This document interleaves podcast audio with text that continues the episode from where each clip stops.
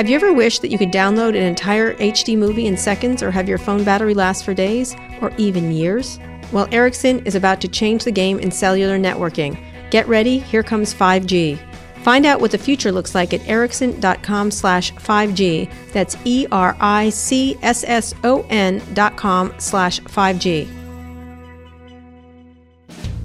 Recode Radio presents Recode Decode, coming to you from the Vox Media Podcast Network.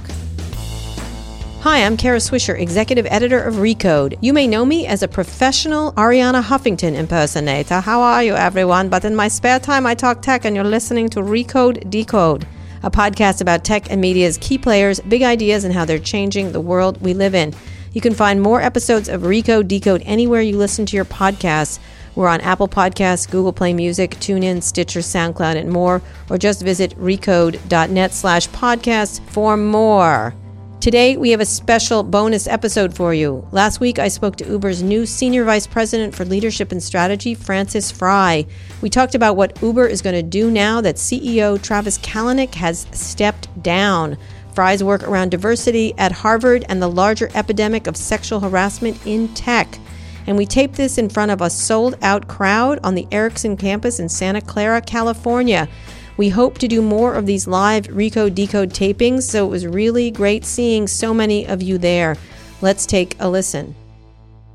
I like saying sources close to the situation when I write stories. But now, today, we actually have a source, an actual person. She's not a source close to the situation. She never leaks anything to me. It's really irritating. Um, but one of the things we're doing with Recode Decode is we're trying to have really substantive conversations with leaders of all kinds on all kinds of subjects. Um, and when, when we, it's growing, Recode Decode is doing really well financially and also with the audience because I think there's a real hunger there for real conversations that we do at the Code Conference and also all year round. And there's all these voices that need to be heard and need to have cogent conversations uh, longer than 14 seconds. Um, I spend a lot of time sometimes on TV talking about all kinds of tech issues. Um, and when you, there's nothing wrong with television, but some of the, the discussions nationally and locally have degenerated into just scream fests where people don't have real conversations about difficult issues. Um, and I think it's really important in this day and age when everything seems, you know, 140 characters of idiocy every four seconds, and that's just from the president. Um, that I, you knew I had to, right? I'm like hoping he says nothing about John McCain, I'm so sorry he's so sick. Um, but uh, but it's really important to have really have a, take a little time and really talk about big issues. So I really appreciate um, uh, Frances uh, from com- for coming here uh, from Uber. As you know, Recode has covered Uber pretty tough. Pretty tough stories. I think they're fair, but they're not. A lot of them aren't pretty, and the subjects we're talking about aren't uh, amenable to the cheerleader society of Silicon Valley. And so it's really great that Frances has not just, it's not brave to come here, I'm not that scary, um, but that she has the, the ability to come here and really talk about important issues we need to talk about. So without further ado, Frances Frei. Yeah. Good. Hi, everybody. So thank you for coming. Nice t-shirt. Yeah. Yeah. Thank you. If, uh, DeLorean, right? It's cool. That's Right. cool. I wear So it. you wear it one every day, right? I do. I do. Um, I didn't, uh, when I joined Uber, I didn't intend to wear a t shirt every day, but I will tell you that when you uh, change your shirt, a t shirt, you can't wear uh, pants. I have to now wear jeans every day, and then if I wear jeans, I have to wear comfortable shoes. Okay. So my wardrobe just got a lot simpler. Okay. Um, for this, but this is the vestige of Harvard, the jacket um, um, for it. Well done, Frances. Thank you for that explanation of your outfit. Um, Yeah, but I no, but the t- it. I'm wearing the T-shirt until um, everyone at Uber is uh, proud enough to wear the T-shirt. Right. I've had to stop wearing my Uber t-shirt, I'll be honest with you. It's a performance measure for me. Okay, so to explain that. Let's start with that. Let's start with that. And Yeah. first of all, actually, I do want to start with that, and then I want to explain what you do. But why are you wearing a t-shirt every day? Because you get a lot of feedback when you're wearing an Uber t-shirt these Yeah, days. and I and if I don't get it, I ask for it. Mm-hmm. Um, um, because I think it's uh, it's an important company. It's an organization filled with mortal beings um, who want to do the right thing, and we should do the right thing. So why wear the t-shirt? What are you trying to get? I'm Response from to- people? Have people yell at you? What? Oh no, and I have to tell you, I get uh, I get lovely reactions because I maybe because I ask people for feedback. So before anyone can say anything to me, I ask. If I'm going to a car, I say, you know, I work at Uber. Um, do you have any feedback for us? Mm-hmm. And people have feedback and then really great suggestions. Right. So it's most largely positive all throughout the country or not? Um, you know, I, so you can either give positive reinforcement, keep doing what you're doing, or constructive advice to do things a little differently. I'd say there's constructive advice in there. In there, any bad incidents over an Uber T-shirt? What's that? Anything that people you were surprised by? Um, I'm surprised by how much everyone wants Uber to succeed, and they're pretty pissed off that we have stumbled. Okay. All right, so we're going to talk about that. First of all, let's explain what you do. You are an academic. You're from Harvard, which is apparently some university in Boston. Uh, You'll have to ask them. Yeah. you know what I do with Harvard people? Sometimes when people say, oh, I went to Harvard, because people from Harvard tell you they went to Harvard within 14 minutes, usually. It's from 14 to 18 minutes.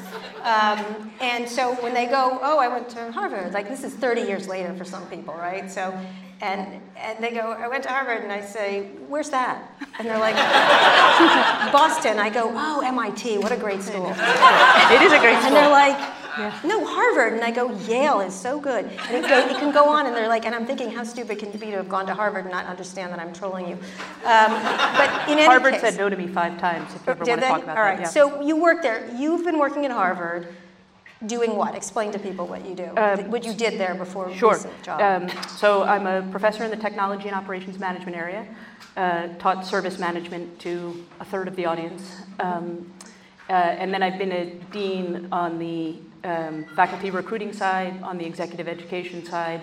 Helped um, transform the MBA experience where we hadn't created the conditions for everyone to thrive. And okay, so you're specifically talking about women, people of color, is that yeah. correct? So explain that. So you were here being an academic, and what you got known for, and it was written about in the New York Times, was this effort you made to change the equation essentially yeah. at what was happening at the business school. Yeah, so there were two things that were uh, super troubling that I learned. Uh, one was that um, men achieved higher grades than women and men had higher self reported satisfaction than women. And then, if I say men and women, it also holds for a whole bunch of other demographics. Mm-hmm. Um, and uh, a lot of people had hypotheses for why they thought that was the case, and we acted as if those hypotheses were fact mm-hmm. without testing them. Right. Um, what was the hypothesis? Give me an example. Um, women are more collaborative, so right. they're just not as competitive with the grades. Mm-hmm. And what else? Um, Men are smarter, right? I actually never heard that hypothesis. Well, neither did I, and it's not yeah. accurate. So, yeah. I'm sorry, both my sons are in the audience. They're super smart. Yeah. Um, so, uh, so women are not collaborative. So they, they just said that. Women are collaborative, so, and so they're not so they, as goal oriented for the grades. They don't want to compete for grades and yeah. stuff like that. Um, people uh, just took that on the assumption. Yeah, it, yeah, and. Um, and you know, I didn't have any data to show that they were wrong, but had some strong uh, senses that it probably wasn't the case. So we did an, you know, an experiment on all 900 students. They would call themselves guinea pigs. I referred to them as pioneers. Mm-hmm. Um, and we closed the achievement gap and the satisfaction gap. So what what, what caused for that years. for doing that? And it, it, was controversial because what were you called? What were you, what did they give you that you put up? Oh, unapologetic. Unapologetic. Yeah, which is like an awesome word that you should reclaim. It's like one of the most awesome words on the planet. Right. We need to be more unapologetic about doing noble things. Right. Yeah. So you, but people were you used them as guinea pigs. What did what did you do to them? Um, when you say it, it's not as charming as when no, I say not. it. That's, um, that's uh, why I get paid a lot of money. Yeah, okay, yeah. So um, uh, 50% of every grade at HBS is based on class participation. Right. Um, in the, if you didn't talk early on in the semester, it was hard to dig yourself out of that hole. So we, um, not everyone who arrived at campus was ready to participate in large 90 person discussions. Right. So we made small group experiential as part of the curriculum. And your grade was based on not only your performance as a team, but how other people experienced you. Mm-hmm. So 360 evaluations, essentially. Yes, and what was awesome is that not only did different demographics thrive there, it changed the demographics of who thrived in the large group class discussion, Okay. which was just magnificent. So we created conditions. So people saw people behave differently in the small groups and then didn't assume. created more conditions for people to thrive, and then that became contagious across all of them. Mm-hmm. We also went in and talked explicitly about some troubling things that had happened in the past. So I think it's really important to honor the past and to discuss it. And there were some um, systematic, unfortunate things that happened every year. Such as? Um, when you go to HBS, you become assigned a section. So if you're in section B, um, when you go from the first year to the second year, you're old B, new B. The old section would come in and tell you the um, what the uh, what is the word traditions are, and they would uh, it was like an arms race of doing increasingly inappropriate things. Nobody with bad intentions, but it got really bad. Um, and so we went in and I'm sorry to be specific. What do you mean? What would they do? Um, the only reason I'm hesitating is because there's a CNBC camera on That's me all right right, don't now. worry about it. okay, okay, Nobody watches okay. CNBC. Oh, nobody it. Great. Okay. Um, so um, uh, the one the one story that just stuck with me is that. Um, some students called the spouse of an international student who English wasn't their first language and got the spouse to say things that they could cobble together on a tape, and they played the cobbled together things in the section handoff that sounded very bad. Mm-hmm. Um, they did it for sport. It was enormously hurtful. Right, Um, right. And experienced as enormously hurtful. This kind of pranking, this kind Yeah, yeah, and it, became an arms race of, so you would show pictures of people, and it became almost a roasting of people you don't know, yeah. which is um, in really bad form. So sexist too. Yeah, every so the, the international sexist, but like every ist. Right. Um, um, and so we made that discussable, and we uh, put in place something that if you lead an event and the person who's doing the section handoff is leading an event, everyone's responsible for their own behavior. But if you lead an event, you're responsible for the behavior of everyone else at the event, Okay, because we're a school of leadership. Right, Well, wow, did that change things? right. Because they- now there was accountability. And Right. before, it was just, this is what we do, and it sadly I can't happened. stop him, I can't stop her, that kind of thing. And is, and you know, the students are incredible there, and it, with accountability. And then they found that roasting strangers is a really, really like lowbrow way to get at humor, and you can do it in super clever ways. Mm-hmm. So now they're magnificent celebrations and appreciated by everyone more. Right, and so you did stuff like that. The resistance to that, there was resistance. What was the resistance? That you shouldn't delve into getting actual data to change things, or that you were trying to en- socially engineer? Yeah, so I think social engineering um, gets a bad name. Right. Um, that there, there are architects, and we have to take responsibility for it. And just because if things are systematically happening outside of the classroom, it's the obligation of the university to address it. Like so, of course, it's on our watch. Like it was on our watch, um, and we were not invited in to do it. Um, and I think that we're often not given permission to do the things that need to be done. So you just did it. You just said this is a problem that women are lagging behind men, or And, and we did a bunch of things, and it's now self-reported. So here's the awesome thing.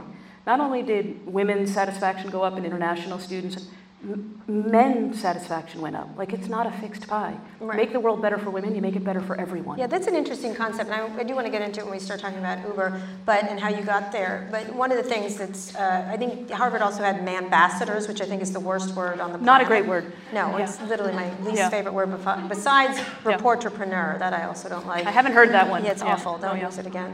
Um, but uh, but it was the idea of getting men involved as allies and not just that it was in their best interests.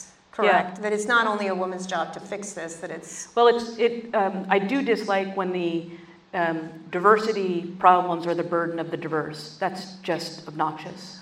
so that everybody's part of it, and then they improve. Because I mean, Maria Klawe at Harvey Mudd uh, did a lot of experiments about that, and often found a single person who wrecked the experience for everyone, not just women or people of color. That it was a typically a certain kind of male geek who brought everybody down in a lot of ways, and there were certain men who didn't like operate in that environment either. Yeah, I, I find that the majority, the vast, vast, vast, vast, vast majority of the world wants to bring their best facet forward, and we can create the conditions for not the best facet to come forward. Again, our obligation. All right, so here you are at Harvard doing your papers and working on, on this. Teaching. Teaching. Like, really living the dream. Right, okay, so Yeah. Why Uber then, frankly? Yeah. What, oh, I think I'll go to this company. Yeah, so. I was Um, thinking like Enron was not available. you knew I was going to get an Enron joke. Um, so I, um, I study service companies, when a, and Uber is a magnificent service organization. But if a service organization either gets outsized ambition or gets in trouble, I usually get a call because I'm pretty good at Right. um, diagnosing problems and helping people come up with prescriptions. So I got a call um, with Uber, and I oh, what, what I do with every organization is I go in and see can my unique snowflake Right. this uh, be helpful. Right. And I quickly found out that it could, and then I had to. So I, am I a good fit? Because I hate doing anything that someone else can do. Um, and then, uh, are they the good guys? Right. Um, So you got and I've by- learned in California, I'm not supposed to say guys. I was progressive in Cambridge. I'm conservative in San Francisco. Right. Super weird for me. Right, Super weird. okay, all right, Yeah. yes. Yeah. You're very conservative, I can see that. Yeah. But you know, we like to marry goats in San Francisco.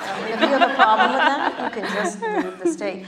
Um, so, so here you are at Harvard. They bring you as a consultant. This is Yeah. Liane Hornsey, right? Correct. Yeah, Liane. So Meghan Joyce was the first person I met, and then she introduced me to Liane. And Liane is the head of HR. eh, head of HR, magnificent, She's from magnificent. Google, many nine Yeah. years at Google. Joined in January and has been the catalyst of much of the change, and is really magnificent. Okay, so she calls you and you think, oh, this is interesting. I think I can.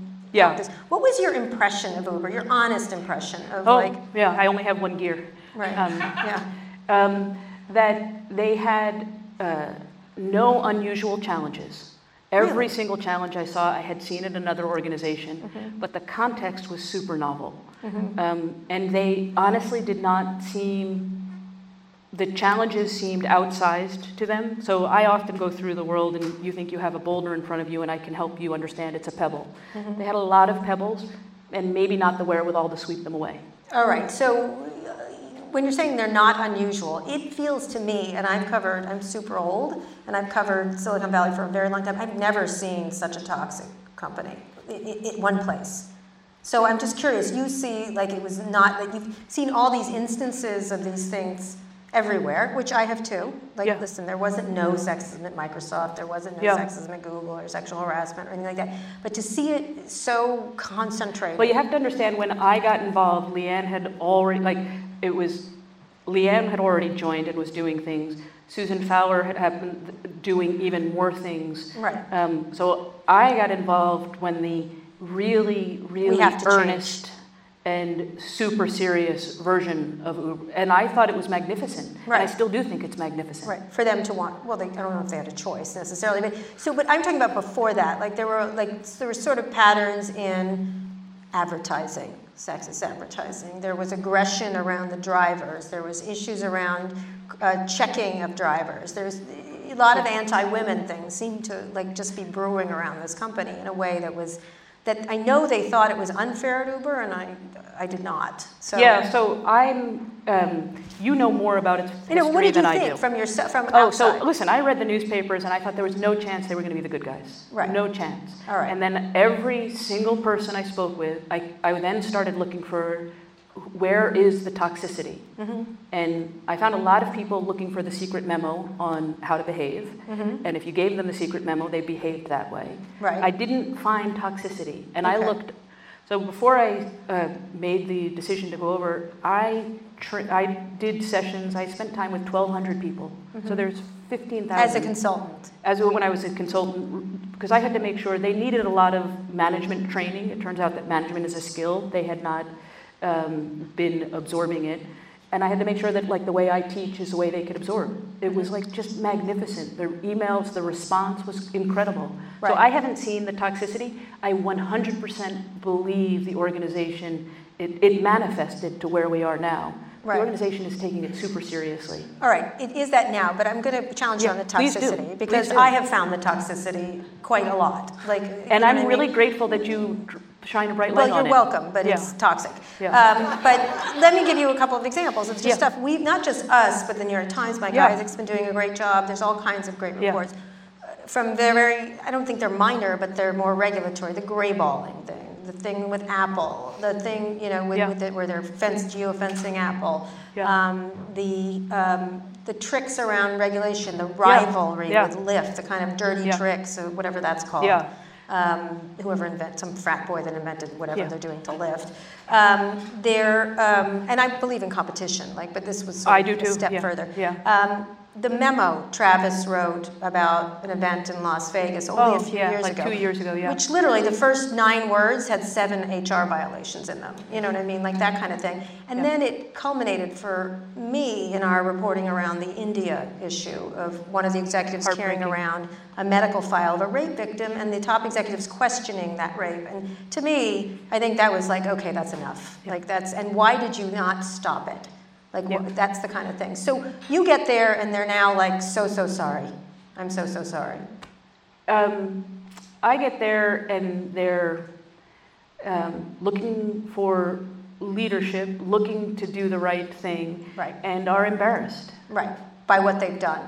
What do you do when you're coming in? Which is frankly all one needs in the world to make a difference. Right, that they're Yeah. embarrassed or shamed, ashamed of Uh, The themselves. sanding has been done. We have to come in and paint. So how do you come in as, as a management person and accept, okay, they're ashamed and I feel like they're genuinely ashamed? And I'm ashamed because I'm now part of the company, so Right. I feel I share it. yeah. Okay.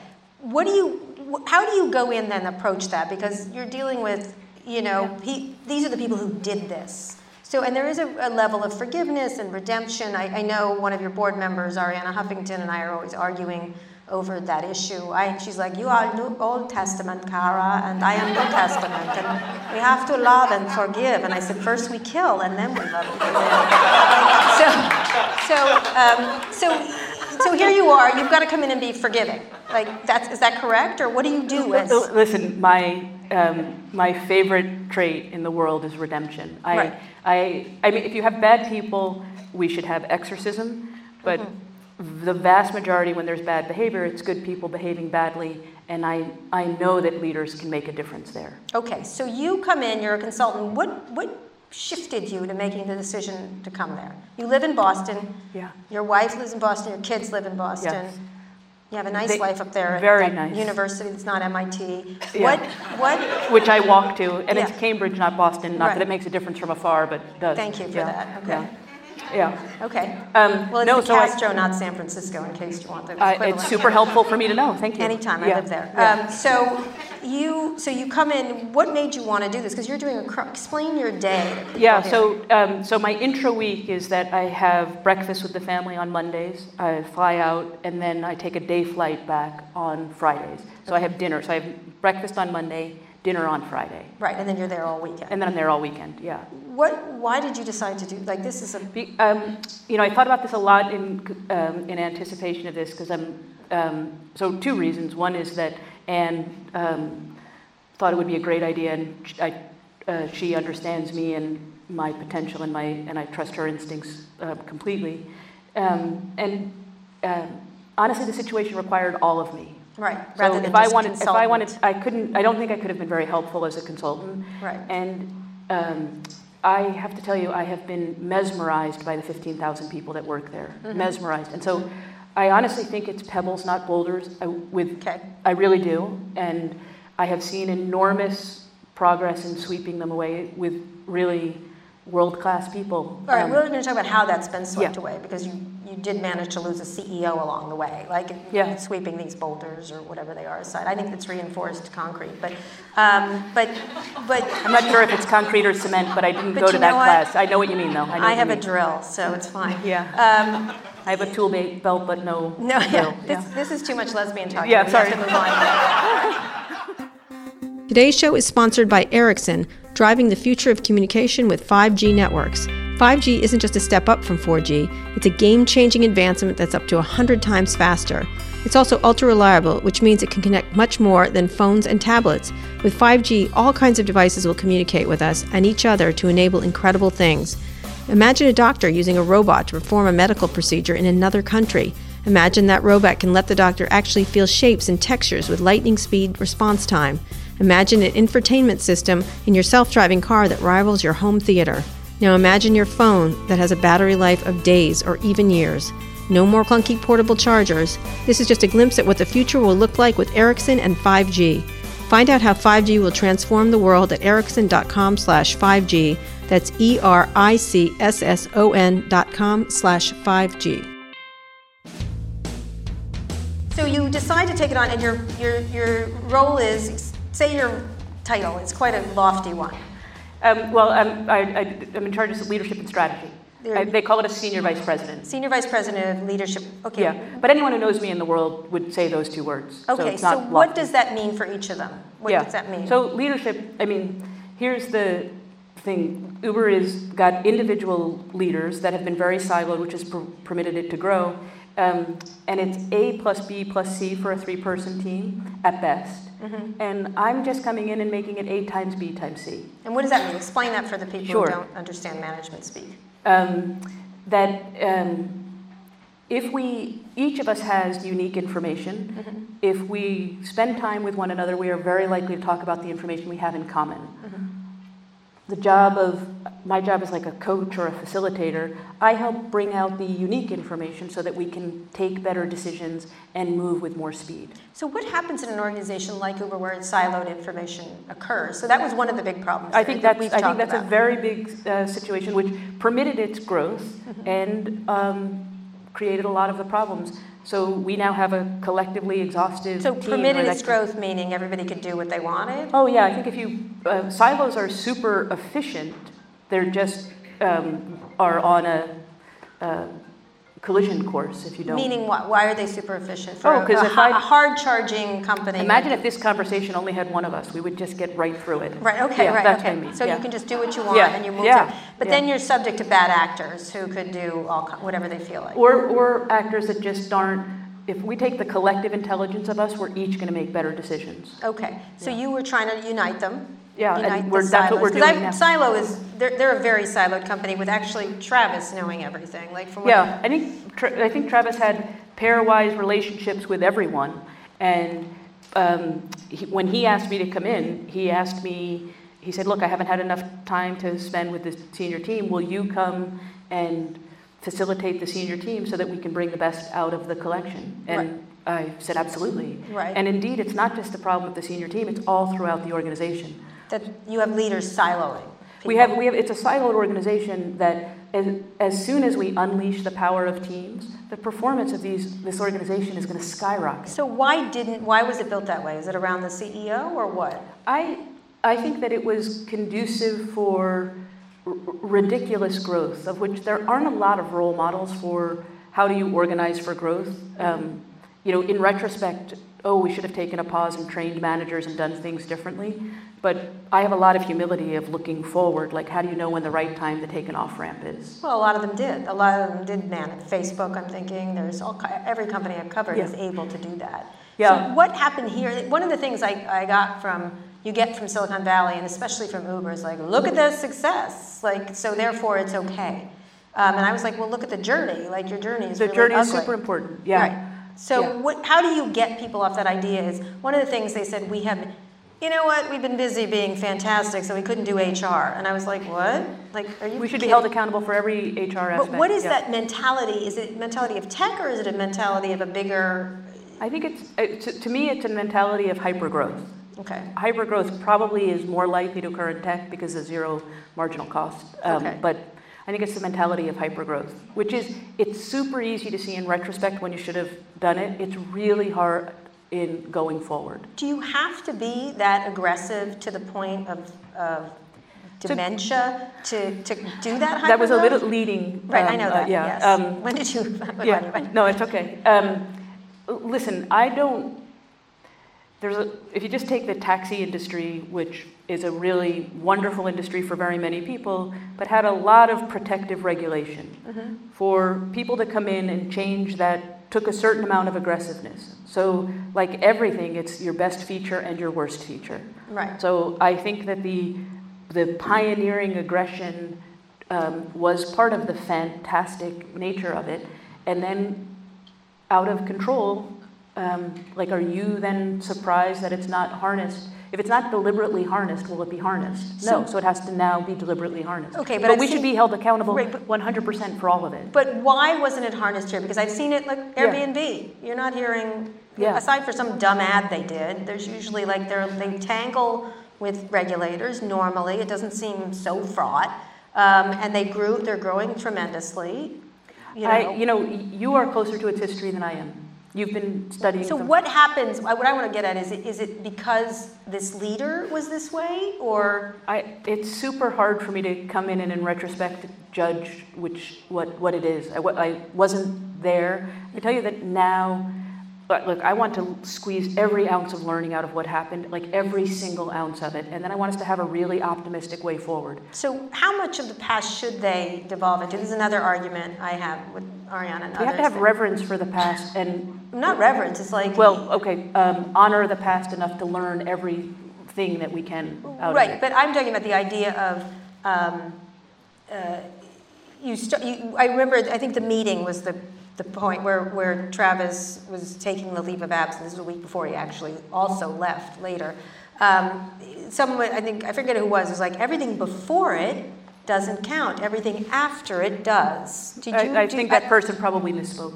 No, I'm pretty certain I didn't, because I okay. quoted them. Um, Okay. So, so the concept. You're sure you got it right? Yeah, I do. Okay. I'm pretty certain. There. Yeah, I'm good at that. Okay. Yeah, no, it's But just the concept was that uh, let's forgive everything in the past. And I was like, but it's not been paid for. And it's a very, and I will, I want to get into it because a little bit I want to talk about I don't, I don't have a like pay or don't pay. I do have, it, look, it should be honored for every ounce of learning it has. Like when, when mistakes are made, I want to squeeze every single bit of earning, of learning out of it, every single bit of it. All right. I don't believe as much as that you have to like go and pay. It occurred by Well, mortals. The only reason I'm going to get to, because later I want to talk about these I'm sorry letters from all the sexual harassers, which I think it's like now you may forgive me and we may move on. I think a lot of people aren't quite ready. You know, I get the spirit of reconciliation, but there's almost a too quickness in Silicon Valley to say, okay, I grabbed her ass, but now I'm sorry about it. So Yeah, that doesn't me." sound like when you put it that way. That doesn't No, sound no. good at all. Well, yeah, that's what- yeah, what- that's yeah, what they're yeah, yeah. Um, but so, so when you, what do you do with the past stuff, like that behavior around the drivers or the? So you don't like reverence. You don't like honor. What word would you like? Uh,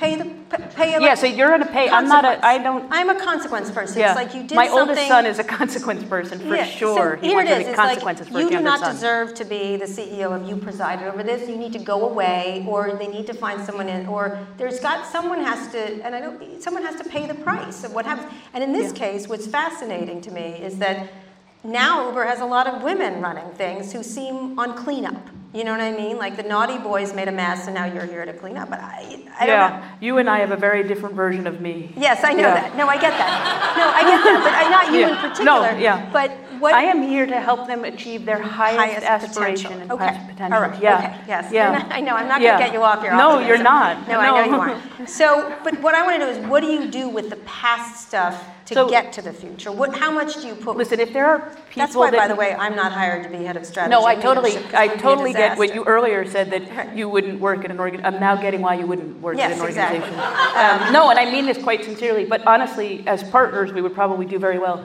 If someone needs to be held to account and Right. now, I'm like I just am not genetically the person who could Right, possibly okay. do it. I just believe too much in redemption and, and I make mistakes and others make mistakes and I can bring us to the best version. Right. Um, but if someone does need, it's why boards hire and fire CEOs and no one in management does, right? If someone's Right. going to hold a CEO accountable, it's a board's job to do that. Right, right, which happened, which actually happened in some, whatever happened.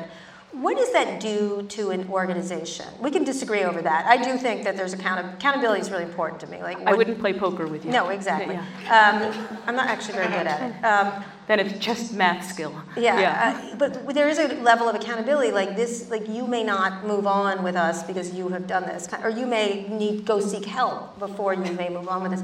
So what do you do? Because, like you said, every, lot, there's a lot of wonderful people. in Where I can name dozens and dozens Yeah. of people who are Yeah. working hard. By the way, creating a great product. No matter how you slice it, it's the best product out there. Um, how do you then take them? And not held, hold them responsible for other people's behavior, especially their leaders, because a lot of them were their leaders. Um, who are now gone, like one after another. How the would next. you hold them responsible? I'm, I'm totally I, I would get rid of those leaders. Yeah, so I think, listen, I Get think, rid of the bad actors the first thing, because you're serious about it. I, I think, yes. Even if they're good, even if there's good aspects, like brilliant, the brilliant jerks theory is there's no room, there's only room for brilliant Yeah. people, but not brilliant So jerks. brilliant jerks is a phrase that Arianna has, and when she and I disagree, it's on, I, like when, when she says zero tolerance, my heart skips a little bit because I believe so much in redemption, and zero tolerance frankly scares me. Right. But in principle, Okay, Tom, why does it scare you? What Oh, because I, first of all, zero tolerance.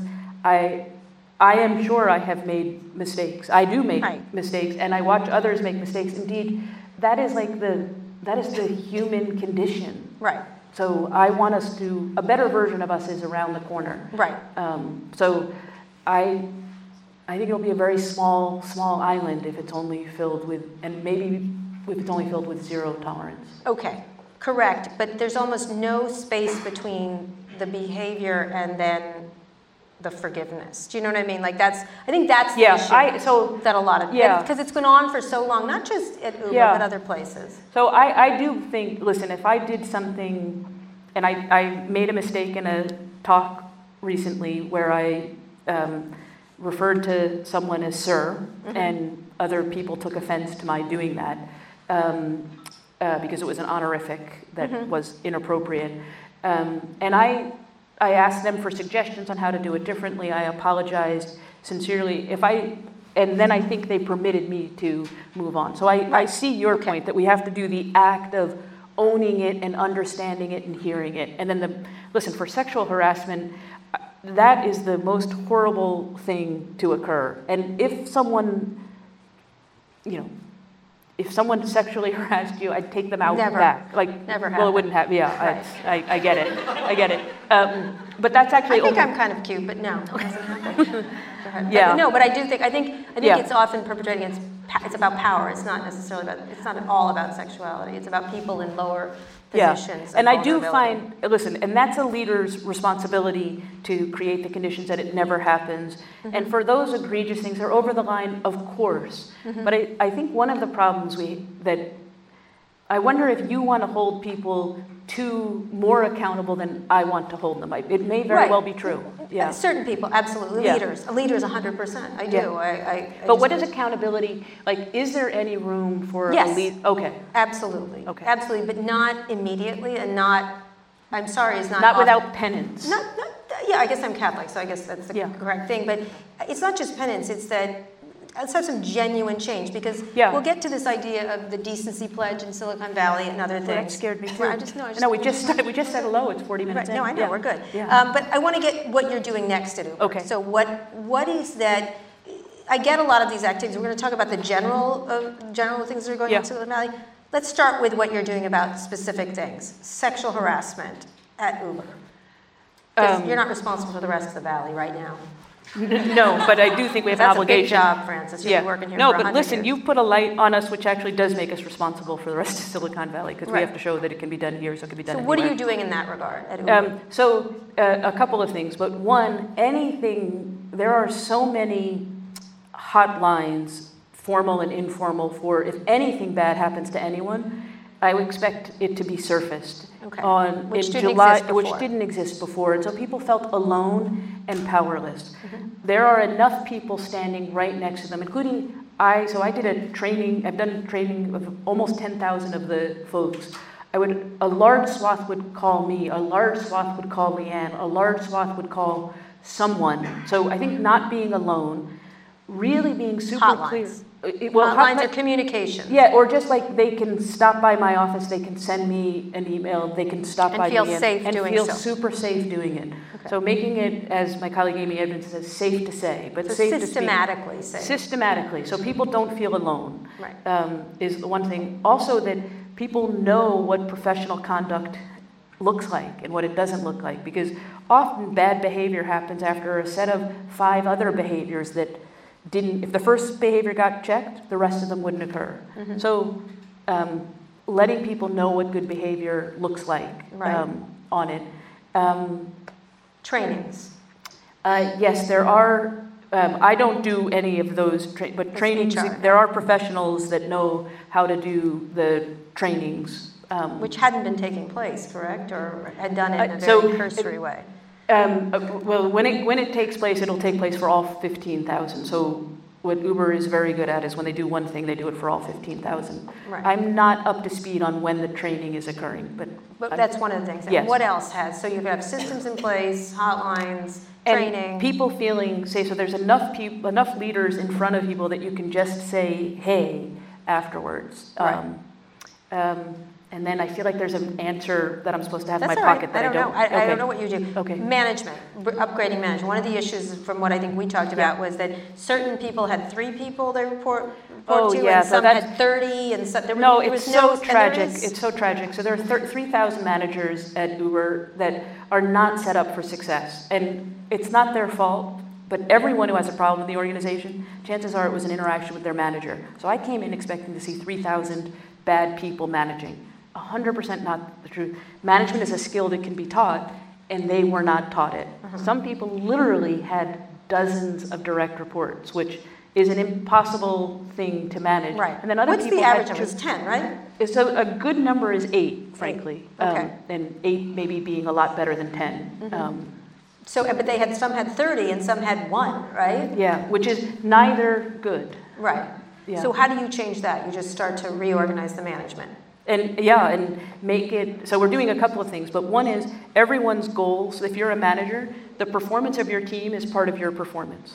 Mm-hmm. That's as of um, Liane has done this. That's as of four weeks ago. So explain how that works, because Yeah. that's something that's normal in a lot of places. Uh, yeah, this is beautiful. So she's done two things that are incredible. She's put a citizenship goal in where each person picks a way that they can make the Uber environment better for a partner or for Uber. And then if you're a manager, the performance of your team is part of your performance. And in and I think it is um, more typical in other organizations. It's now explicit in our organization. Right, that you which have is to great. do this. So, Yeah.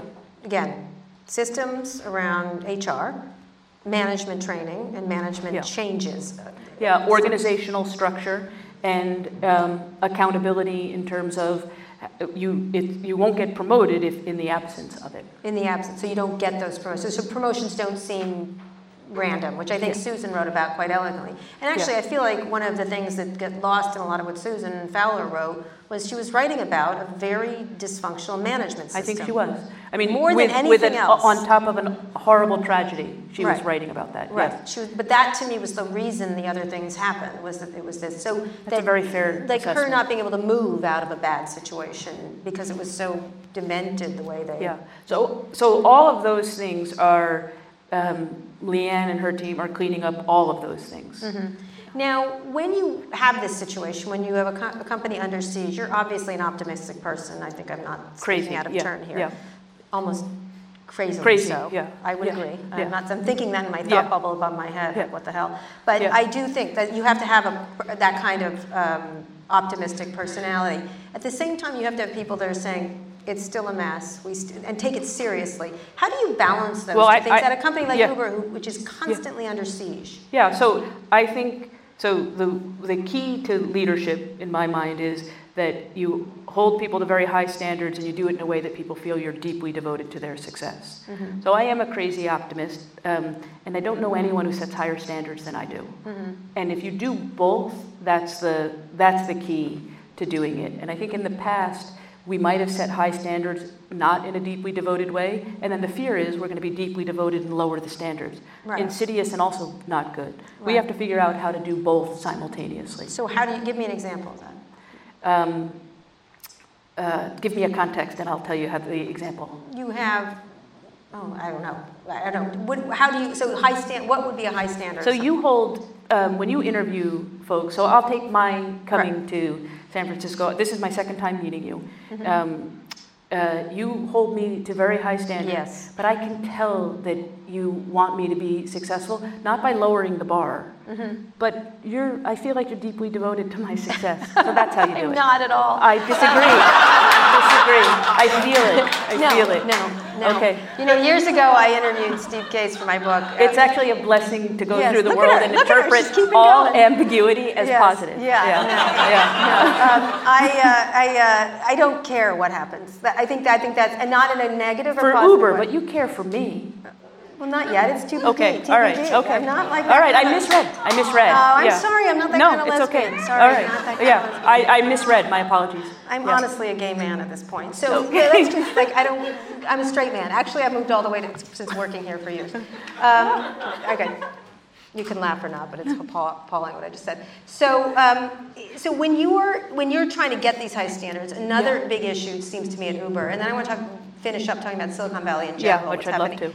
Um, you have morale problems. Like you have constant media attention, Yeah. much of it deserved. I know everyone likes to blame the media these days, but uh, constant media Yeah. attention, constant you suck, constant you Yeah. did this, you did that, you did this. A lot of the focus not on good things that you're trying to do. How do you manage that? Like when Yeah. you've got a got a depleted workforce who feels, and you're getting attrition issues. I know there's issues Yeah. of that. People, I know four people who have left there just recently, and they just couldn't do it. They just couldn't Yeah, take no, it. they're depleted.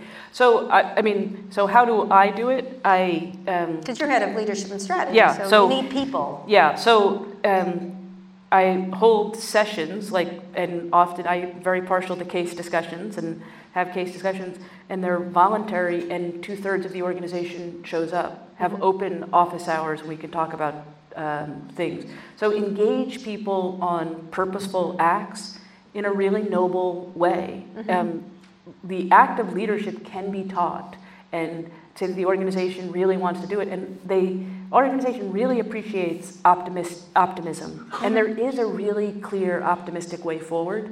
And sometimes we get focused on the negative, and Right. I'm not saying don't honor the negative, but oh my gosh, is there great optimism in So front what of us? is it, what does the next CEO at Uber have to have? What are the qualities? Because you're Yeah, so you don't like when I use the word reverence, but it's my word, so I'm going to use it. You go right Okay, so I think reverence for the international nature of the business, like deep reverence that. the global. Oh nature. my gosh, yeah, Right. like we're, I mean, there's, there's Silicon Valley, which is its own thing. Yeah. And then there's the US, and then there is every I other would agree country. with you on this, Yeah, so I like total reverence for that. I think that it's, in my mind, it's a tech company and an operations company. Mm-hmm. And it- you have to be able to hold both of those thoughts in your mind. As a leader. As a leader. And I don't think you can have one be more important than the other So global, tech, tech and, organization. Tech, tech and operations, and to understand that this is an organization of 15,000 people that has been through a lot, Mm-hmm. and so need someone to appreciate that and understand that as they chart the way forward. And what about the relationship with Travis, who is still on the board, who still is? They have to be able to manage that. Very important shareholder, very important icon for the people there. Yeah. Uh, uh, What's the? What do you do if you're a leader coming? I mean, he's there, he's sitting there Yeah, no, of course, of course. I'm just. Right. What's the? What do you do in- if you're a leader like that when you have someone like that? Um, uh, so The only, I think Travis wants the can- best thing for Uber, and I think the the new CEO can gain a lot of wisdom from Travis, but should be super clear that they're the new CEO. Right, and he should. You believe he should be continued to be involved. I think that it's a. I I, I think he should make the decision that he wants. He's a um, he's a board member. He knows the history of the company. I, I would not presume to make the decision for him. Wouldn't at all. At Mhm. all. What about what's good for Uber? I, um, I think he will make decisions. uh, So before he left the company, he and I were sitting like this. It was in front of 250 um, folks. We had just done two days of training. And he said in a way that I believed him that if he ever found that his interests and Uber's interests diverged, he would pick Uber. And leave or do whatever it took to, to make those changes. And I believe him. Yeah. Do you feel like he has the ability to be redeemed and come back? I certainly do. I You- believe I do. You said that to me. Yes, and, and without hesitation. And Yeah. who do you compare him to? Is there, you know, you've done a lot of case studies at Harvard. Who would you?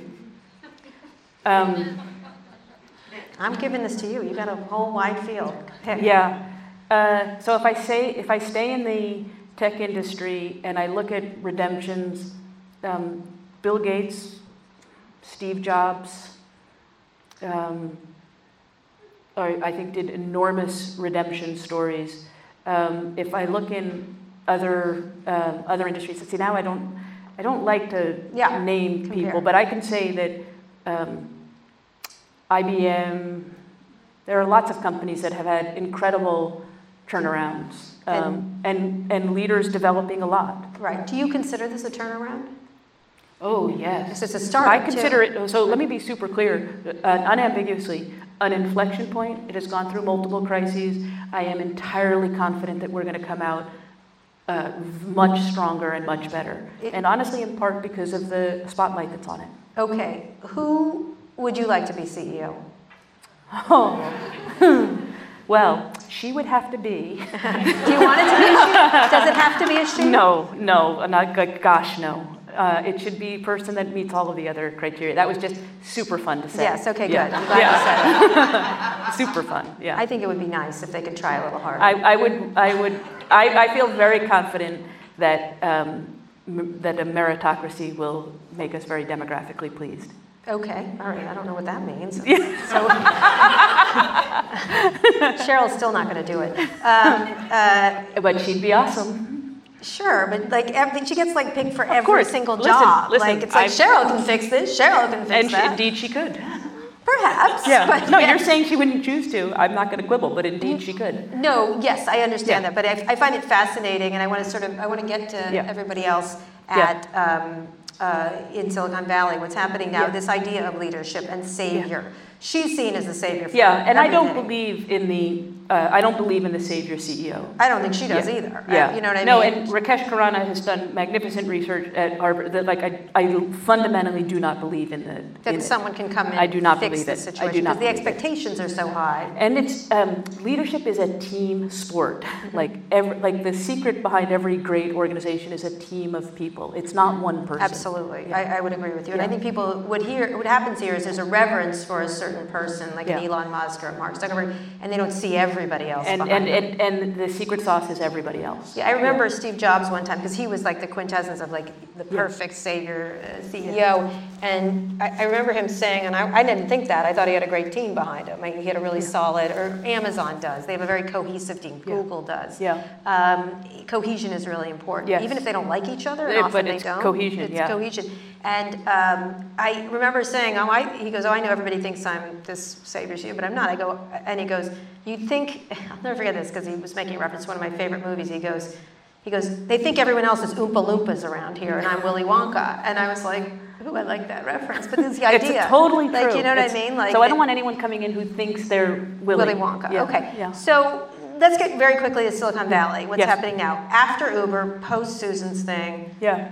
uh, it set off a range of people Yes. talking, speaking up. Which is wonderful. Right. So what do you imagine has caused this level of dysfunction? So I, I think, well, I, first of all, we need to capitalize on the moment where people feel safe to speak up, or else I fear that it will become cyclical again. Mm-hmm. Yes, it will. So we, Yeah. we need to capitalize on this.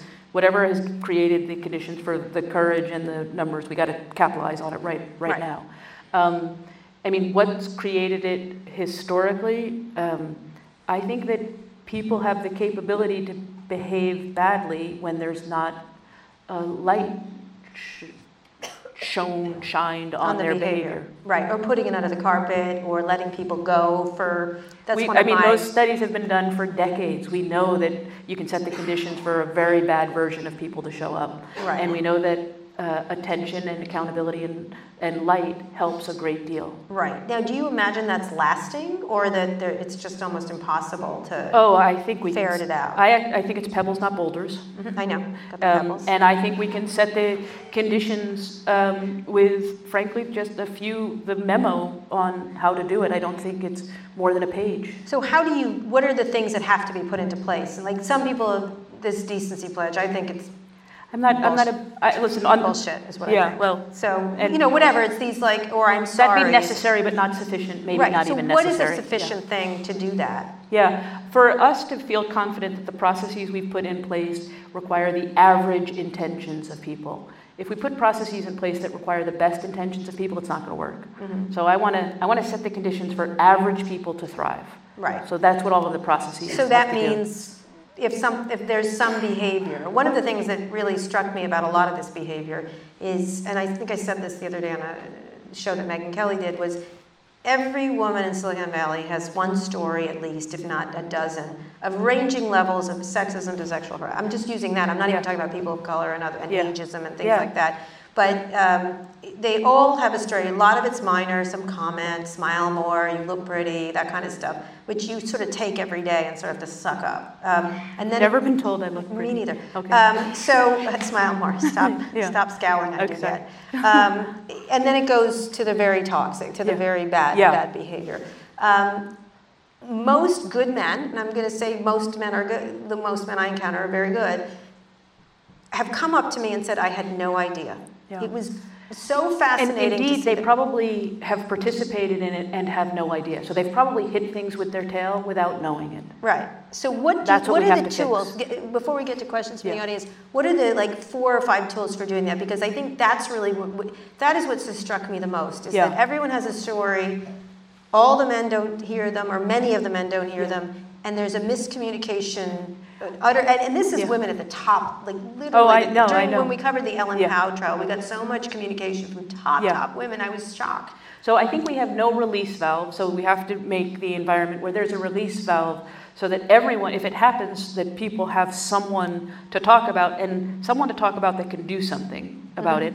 I also think that um, all of us need um, help with reflectors so that we're aware of what our behavior. I think we're hitting things with our tail all the time. What does that mean? I'm sorry, I didn't Yeah, understand so that. it's, um, uh, when I called someone sir the other day, I did not mean to silence anyone else, but I did. Right. So that's a small thing, but I hit with my tail. I, when I teach, I'm, I'm constantly hitting things with my tail. Right. Um, uh, So you didn't mean it, and there, it happened anyway. Yeah, and then, uh, and then if I don't have someone tell me, then I do something else and something else and something else.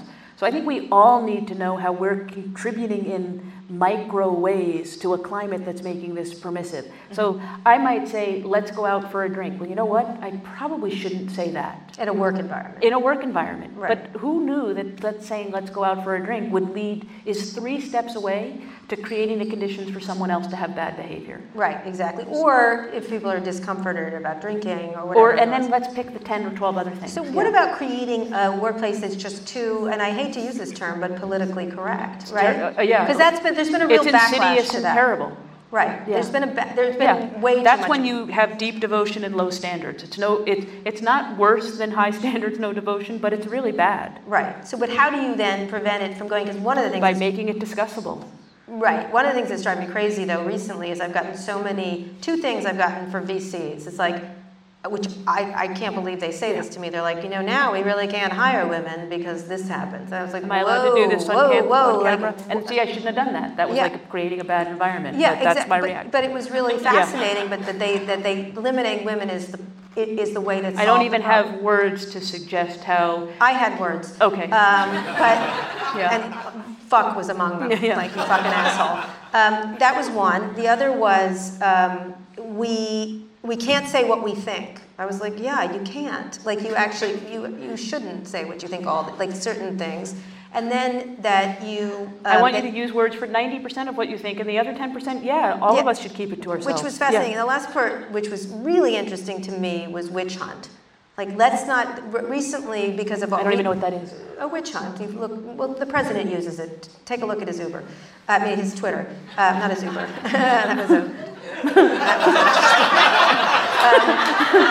a um, uh, witch hunt in that this is like it's looking for witches that aren't there essentially. And which is Yeah. what's fascinating to me is the actual hunt for witches was against women who spoke out and were confident and independent and they got a hung for it. So men using witch hunt always drives me crazy. It's like it actually was an I'm with you, anti-woman thing. Yeah. so how do you then, but how do you get to people where you can do this and not feel like everybody's I- I- again, I'm giving them a little due, like, okay, Yeah. I can see how it could get out of control. I, and, and I can, I can too. I mean, it's one of my problems with zero tolerance, right? Because Right. zero tolerance could just have us all walking around on eggshells. Which would not be good, which is why I want to make things discussable and I want to create the conditions for, I mean, as a human species, we're mortal. We will make mistakes, we will improve, but it doesn't, let's be, let's talk about the mistakes, let's all learn from it. Mm-hmm. So if I make a mistake, everyone else doesn't have to repeat it. All right, last question. Okay key aspects of leadership in management going forward in this in a new world where management yeah. is very different than it used to be. It is not top down. It is not. Yeah. Give me so, three key issues. Three. Okay. Three. So one, understand that leadership is about making others better as a result of your presence. Okay. And I think that's super important.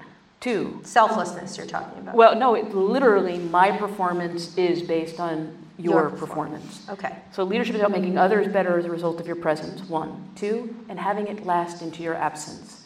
Our job is to replace ourselves as quickly as possible. Mm-hmm. And I think that's an enormous part. Which a lot of, of people have trouble with. That. It's a lot of people. Like if we just did those two things, that it's not about you serving me, it's about me creating the conditions for you to thrive and for me to be replaceable as soon as possible, which means I have confidence that there's another place for me in this organization or another one. I think that's the second one. And then the third one is to do it in a way where people feel your high standards and feel your deep devotion. Mm-hmm. And, the, and the way that you communicate that is? Through um, not only asking the first question, but asking the follow up question and the follow up question and the follow up question. All right, and then the, la- the very last question is what are the three things people do wrong? Like, what are the, what is the, the yeah. thing like, so people please try stop to, this? Yeah, so. As leaders. Um, Leaders try to be great at everything as opposed to having a team. So trying to go it alone as opposed to having a team. So Which I would say Travis is like. That's that's one of his qualities. Am I listing the three or you? No, go ahead. Yeah, okay, all right. So, so yeah, so I think Lone Ranger is right. is one is one mistake. Um, another mistake is that they, um, because we're good at one thing, we think we're going to then be good at something else, and we should actually take a lot of humility. Doing two things is much harder than doing one thing. So I think we have to have uh, the humility there. And then the third one, and you want to, you want to, um, you got a third one for me? No. Okay. Um, um, what's another mistake people make? I think we hire people who look like look us. That's exactly what it is. Right. Yeah, we hire people that look like us. Right, who think like us. And who think like us. And it's super comforting. Mm-hmm. Um, and we should realize that if we have diversity, we will have greater excellence than we ever could have imagined. Right. I think it's interesting because it's something I always say is that Silicon Valley always thinks itself as a meritocracy, but it's a mirrorocracy. Like yeah, if there's too much homogeneity for it to actually be getting the best. Mm-hmm. And but those would be the the ones that you did. What is what is? I know you're an optimist, but what is an unrecoverable? offense? Is there anything, or do you think everything is of, of course, there are unrecoverable offenses. It's just I shouldn't be the judge. Right. Okay. Are you happy you've come to Uber? Clearly oh my gosh, I am living the dream. I'm the luckiest person I know. Man, you are hard to break. but you know something? You can call me sir if you want. anyway, questions from the audience? In fact, you should call me sir. All right, uh, right here. And then here and here. Yeah. The thing that I'm concerned about is, let's say that you guys do turn around a company and that the culture does change. Isn't the message that goes to everyone else is that, hey, you can be this bad if you reach level X, and as long as you show contrition and fire the right people, it will be fine. Like, this behavior is okay as long as you get to point X. And after that point, as long as you show the right contrition, it'll be okay. So, I love the perpetuation of these cultures, because Uber succeeded for a lot of those same reasons that you're talking about, but the culture blowback is enormous. That's why I agree with Mrs. Swisher's point about contrition and cost is important. And it might not happen if people just go, if the next entrepreneur comes along and just goes, I can build a culture like this and it will work. So, so I think, yeah. So I, plus we have a political environment right that now that's very like whoa. Yeah, I think reasonable people can disagree about this. I, I do. I think that it's a very legitimate point of view to have that your behavior was so egregious you should go away and let someone else come in and do it. I happen to be on the redemption side. I don't think that the lasting message is look what you can get away from. I think that if Uber shows that it's successful, it gives license for every single organization and every individual on the planet to say, we too can fix the environment we're in. But I think reasonable people can disagree about it. Yeah. Hi, Ruth. Uh, first of all, you have a very um, safe and intentional demeanor, which I think in itself probably makes an impact in the company. yeah. uh, my question is since this is uncharted territory. This is almost like innovation in organizational management. What are the indicators you're going to be looking for along the way to see if you're successful? And what moments in day to day do you most enjoy? Yeah. Well, the T-shirt moment is going to be a really good one for me when there's 15,000 people wearing the Uber T-shirt. Um, so I think um, it, when when drivers love driving for us because they love driving for us, not because they have to drive for us. When riders love using us for the service, but they also feel proud to do it.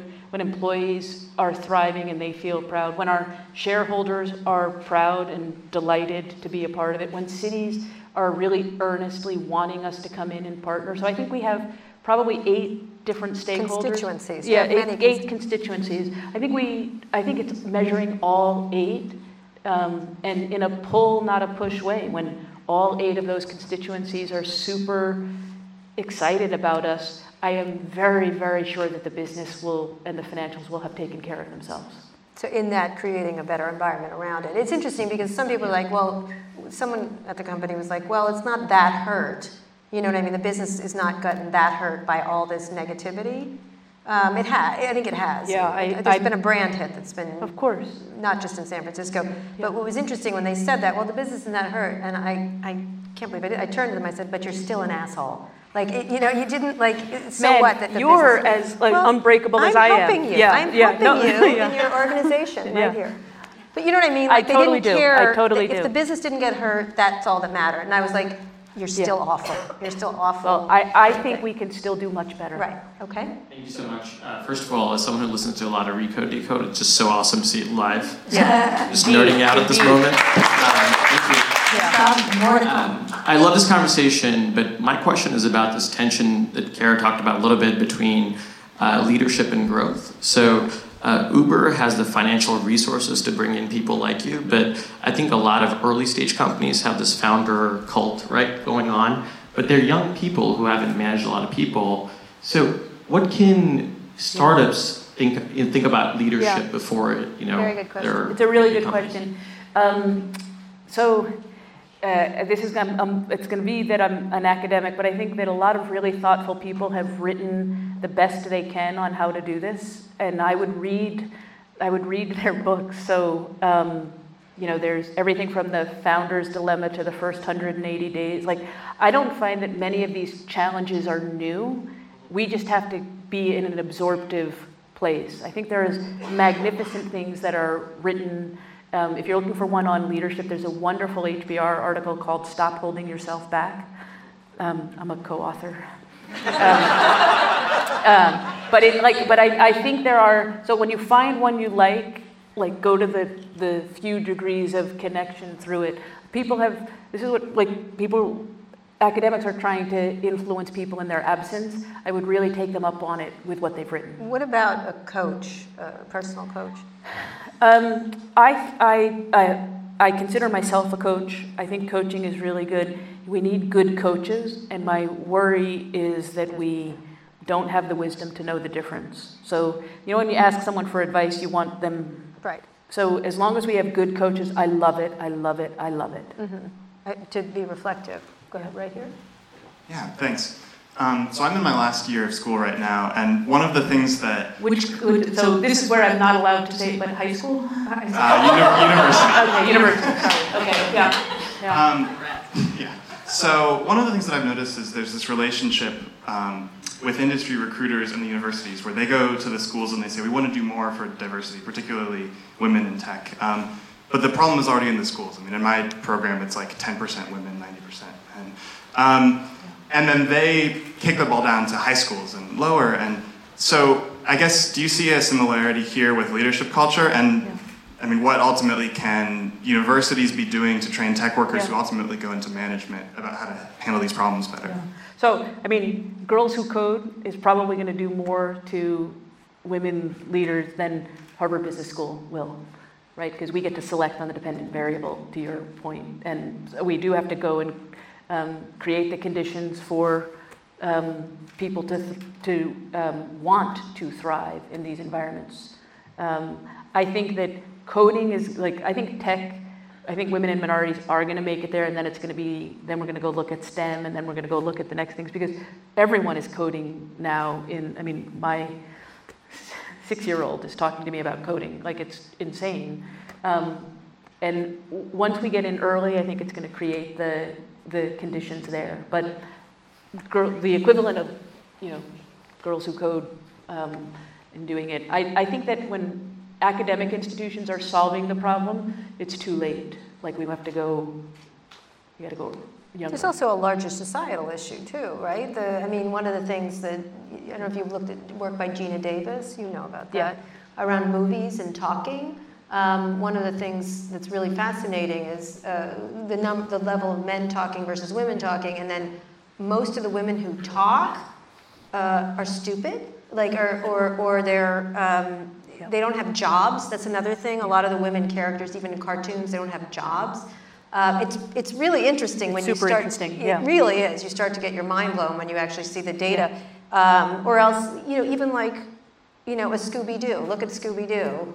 The guys solve the things.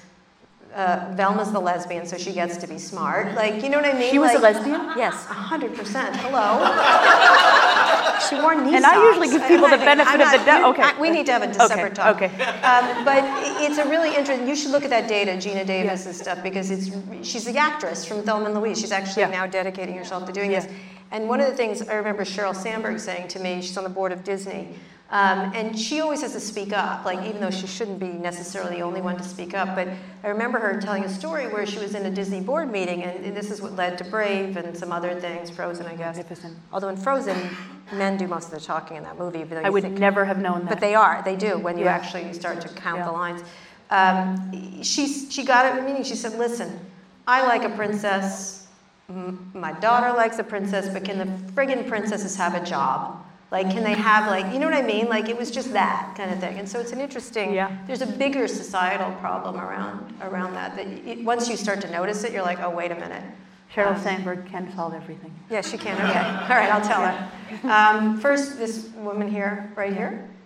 Curious. So you talked a lot today about what you're doing internally to address the culture with Uber, right? In terms of addressing their managerial and leadership tactics, which I think is incredibly noble from the inside. Um, but I'm curious. So I work in tech, and from an outsider female perspective, you know, I look at Uber and I see a company that it would be at the bottom of my list of places that I would want to work, right? Um, not just because of you know the more recent problematic things we've seen in the media, but also because you know, like many tech companies, when I look at Uber, I see a company that does not have many people that look like me in leadership, right? And so we know that a huge component of culture is who sits in the rooms and who like is on leadership teams, who holds the power, makes the decisions.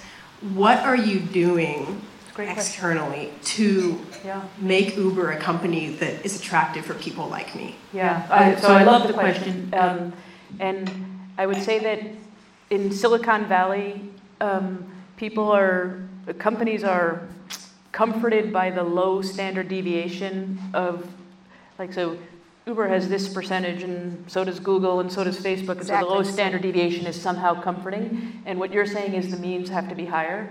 The reason that I would agree with you is because um, I have never seen a world that was a true meritocracy that wasn't more demographically diverse.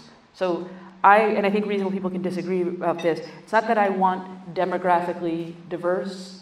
It's that I want there to be a meritocracy, and it will be demographically diverse. Um, so I think that it's Uber and every other company has to find out what are we doing to hold back awesome women, and let's address Not that. just that, people of color. And A- absolutely. What's Yeah. fascinating about it, like the only time I ever get questions of we have standards, Kara, is when it's around women and people of color. That's, oh, Kara, but we have standards. I'm like, well, what about the 10 other fucking idiots on your board that are all white men? Like, I think they're all stupid, maybe that one's not. Like, it's really fascinating. But the only time standards is mentioned is literally around, but we have standards. I was like, no, you don't. There's no standards. going on. Pretty. Twitter was the one I attacked a lot. Remember, they had they had ten white men.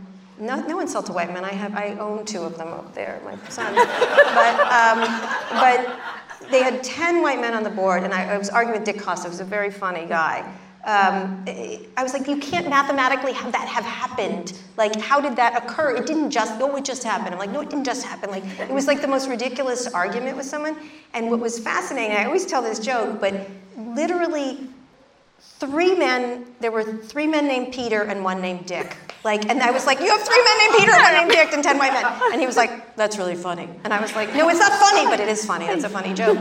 Um, but it was really interesting that the word standards is only applied when it comes to making, we want to lower our standards. That's, yeah. that's a real, to me, that's like a real fascinating. Yeah, and whenever, whenever I see a homogenous picture, I think that we have been artificially holding back certain groups, and I'm going to go and uh, anthropologically work tirelessly to create the conditions for everyone to thrive. I mean, I will say the weird thing about Silicon Valley, it's the first place I've ever been where meritocracy has a bad name. Mm-hmm. I don't like, I know how to create a diverse and inclusive environment. It's honestly through a meritocracy. But somehow it's become yeah. a weird word in Silicon Valley that I don't totally understand, and I'm not sure I even want to. I just want to reclaim it, but do it the right way. Well, it isn't a meritocracy. It isn't. It just yeah. isn't.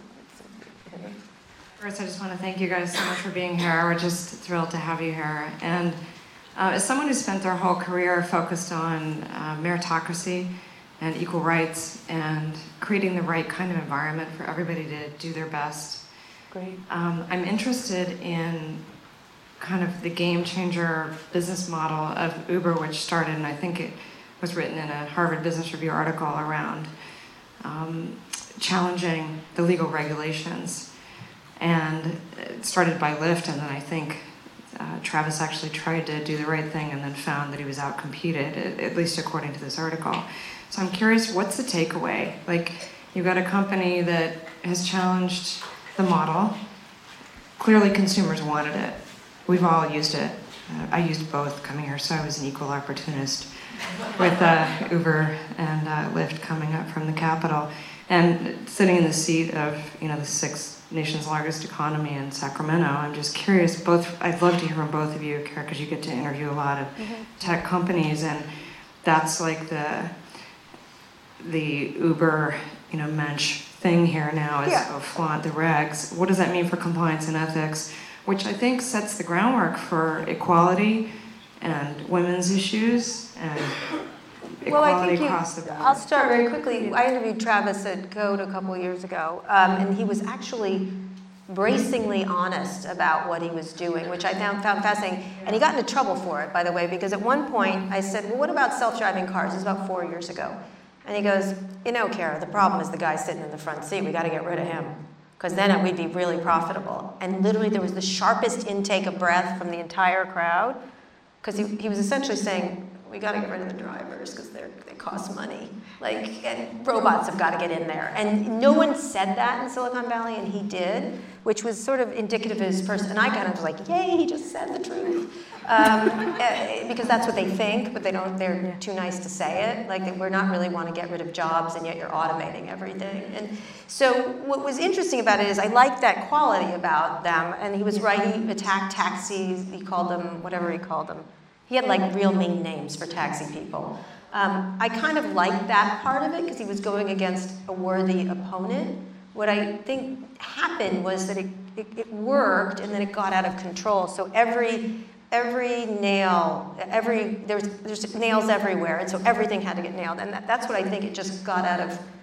Yeah. It was initially a very good quality, and then it really. I I, I mean I it I, what I referenced earlier. I do think that in each of us we have a superpower that can be used for good and if not harnessed correctly could be the thing that's um, not. And so i think fighting against the you know bad regulation is a good thing. And then um, and then how do you make sure you're not then the culprit going forward? And i think you do it by not doing it alone not doing it in the dark having journalists sort of um, look on it. But I, I, will say that implicit in what you said when you said I use Uber and I use Lyft, um, I like in my soul I love competition because it makes us all better.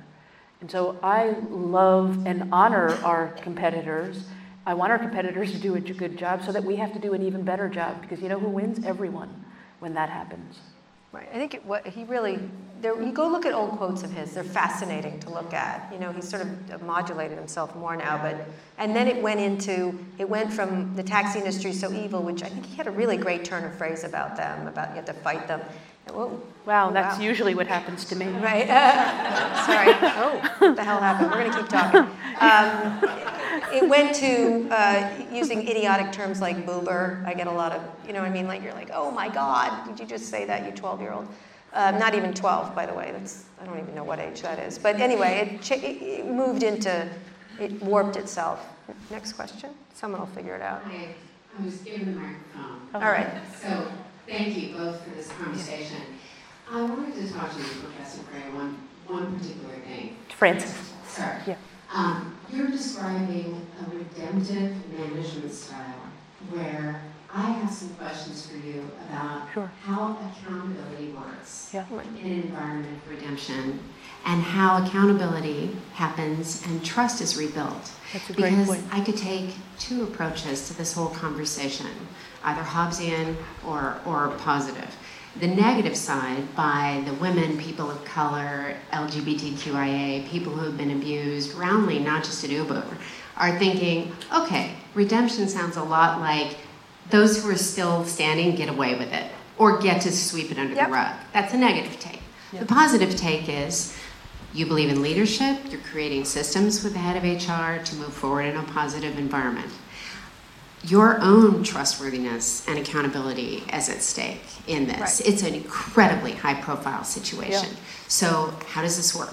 Yeah, so um, I welcome it um, because I don't, I, I like to be That is a good accountable. question. It's a very good question. And I, um, I think that developing trust uh, is what ha- is the first thing that happens on the redemption part. But I will go back to look, reasonable people can disagree. May- maybe behaviors are so bad you should turn everything off. I don't think so. I will never be the one who thinks that. But are I- you worried about your own personal brand? Oh golly, no, because I mean, no. if, I, if I were worried about my own personal brand, I mean, I got here and the guy who said, "You want me to touch up your makeup?" I was like, "That would imply I had some to begin with." And then I also said, "Could you cut my hair?" And he did. So like, no, I'm not worried about my personal. But about your personal reputation. I like I go through the world being earnest and noble, and I will for my entire life. I don't give it a moment's thought. Yeah, I think if she even slightly turns around, she's going to be the dean of the Harvard Business School and get a great book out of it. That's what I think's going on. You know, what I mean? there's no downside here for you that, that I can tell. I, and I am not gaming it like there's not. No, I get you aren't. I totally Yeah. game everything. I'm, Yeah. And if it doesn't work, you're like, ah, those assholes. Like, you know what I mean? Yeah, Like, yeah, but I take, I mean, I think your question is a very good one. I'm gonna tell you, I'm gonna use my entire body and soul to do the right thing. I am. Yeah. All right. One more question. By the way, she used the word golly. Did you notice that? I totally did. Who uses golly? It's. I love it. Who says it's golly?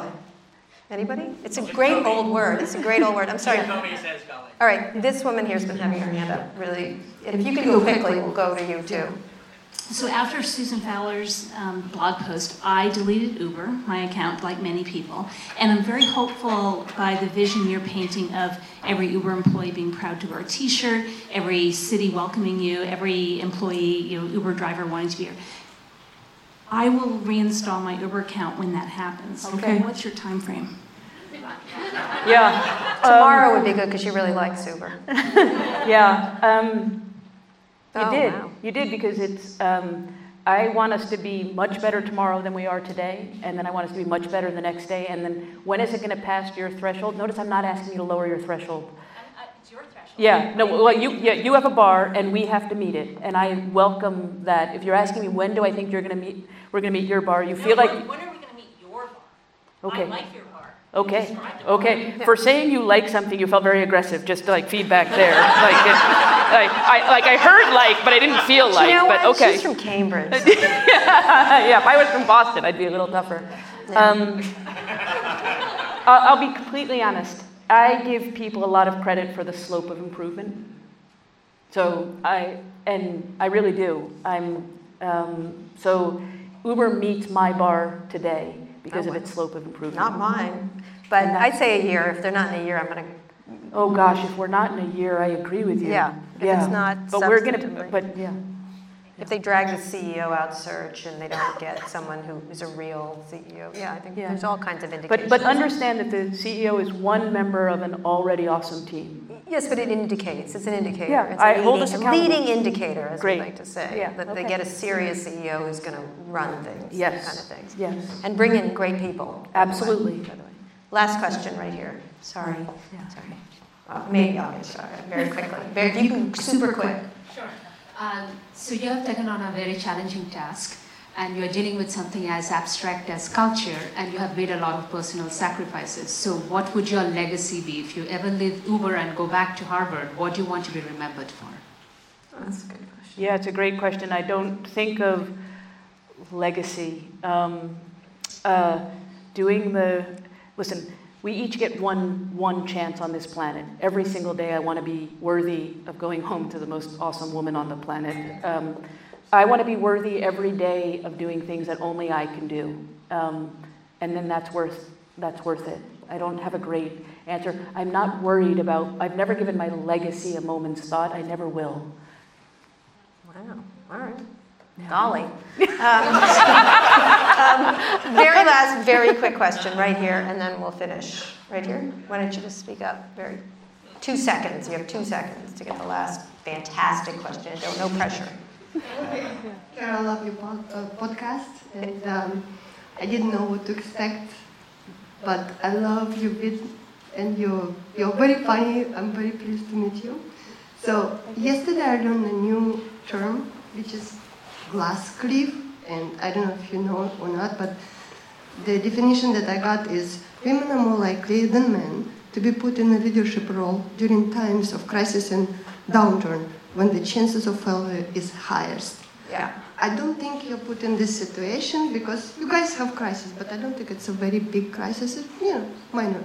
But what do you think about this issue? Because what I see, it is true. It's happened. Yeah. Like it feels like women are vulnerable and they're put in this situation. That's empirically, it resonates to me that empirically that would be true, that when situations are really hard, maybe we disproportionately ask women to lead. Um, I would like us to ask women to lead all the time. I'm super fine with asking women to lead when things are disproportionately hard, because I know many, many, many great women leaders.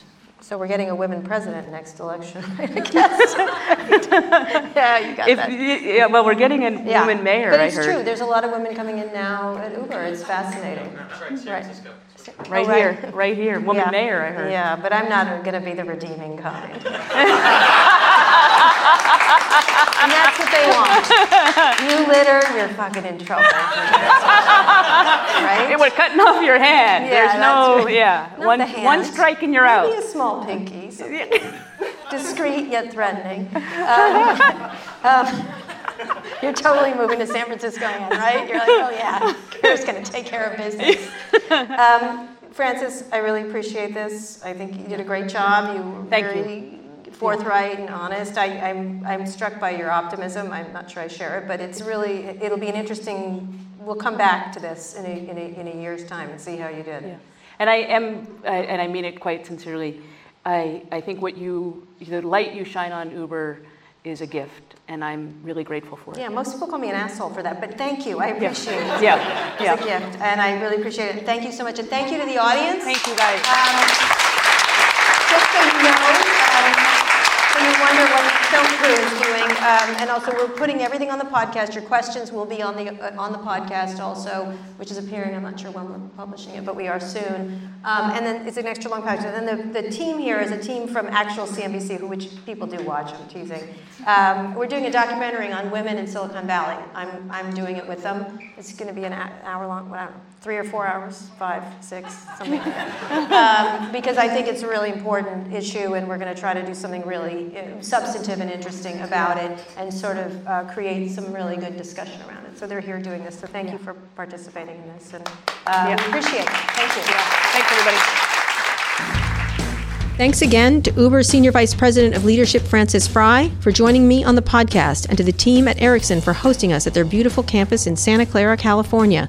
If you enjoyed the interview as much as I did, be sure to subscribe to the show. Be the first to listen to future episodes or catch up on previous episodes, including some really fantastic interviews I've done with Wild Ride author Adam Lashinsky, Uber board member Arianna Huffington, and Lyft president John Zimmer, just to name a few. You can find all those episodes and more wherever you found this one or on our website, recode.net slash podcasts. Now that you're done with this, check out one of our other shows. On Recode Media with Peter Kafka, you hear no BS interviews with some of the smartest people in media and entertainment. I also host Too Embarrassed to Ask along with Lauren Goode of The Verge, where we answer all of your questions about consumer tech. And on Recode Replay, you can find audio from all of Recode's live events, including the Code Conference. Thanks for listening to this special bonus episode of Recode Decode. Also, thanks to Digital Media, the company that distributes this show, including Beth O'Connell and our editor, Chris Basil. And thank you to our producer, Eric Johnson. This has been another episode of Recode Decode. I'll be back here on Monday with another great guest. Tune in then. Hi, I'm Dieter Bohn from The Verge, and I'm breaking into your podcast for just a minute to ask you a pretty simple question. Have you ever read or watched a tech review and thought, ugh, this is just not for me? It's way too nerdy, and it's made by some super fan who just wants to talk about how many pixels there are on the screen, when really all you want to know is, is it any good, and how do you actually use the darn thing? Well, good news, we've just launched Verge Guidebook. It's the next generation of our tech reviews program. With Guidebook, we're going to tell you what to buy, what's not worth your money, and most importantly, how to actually use it.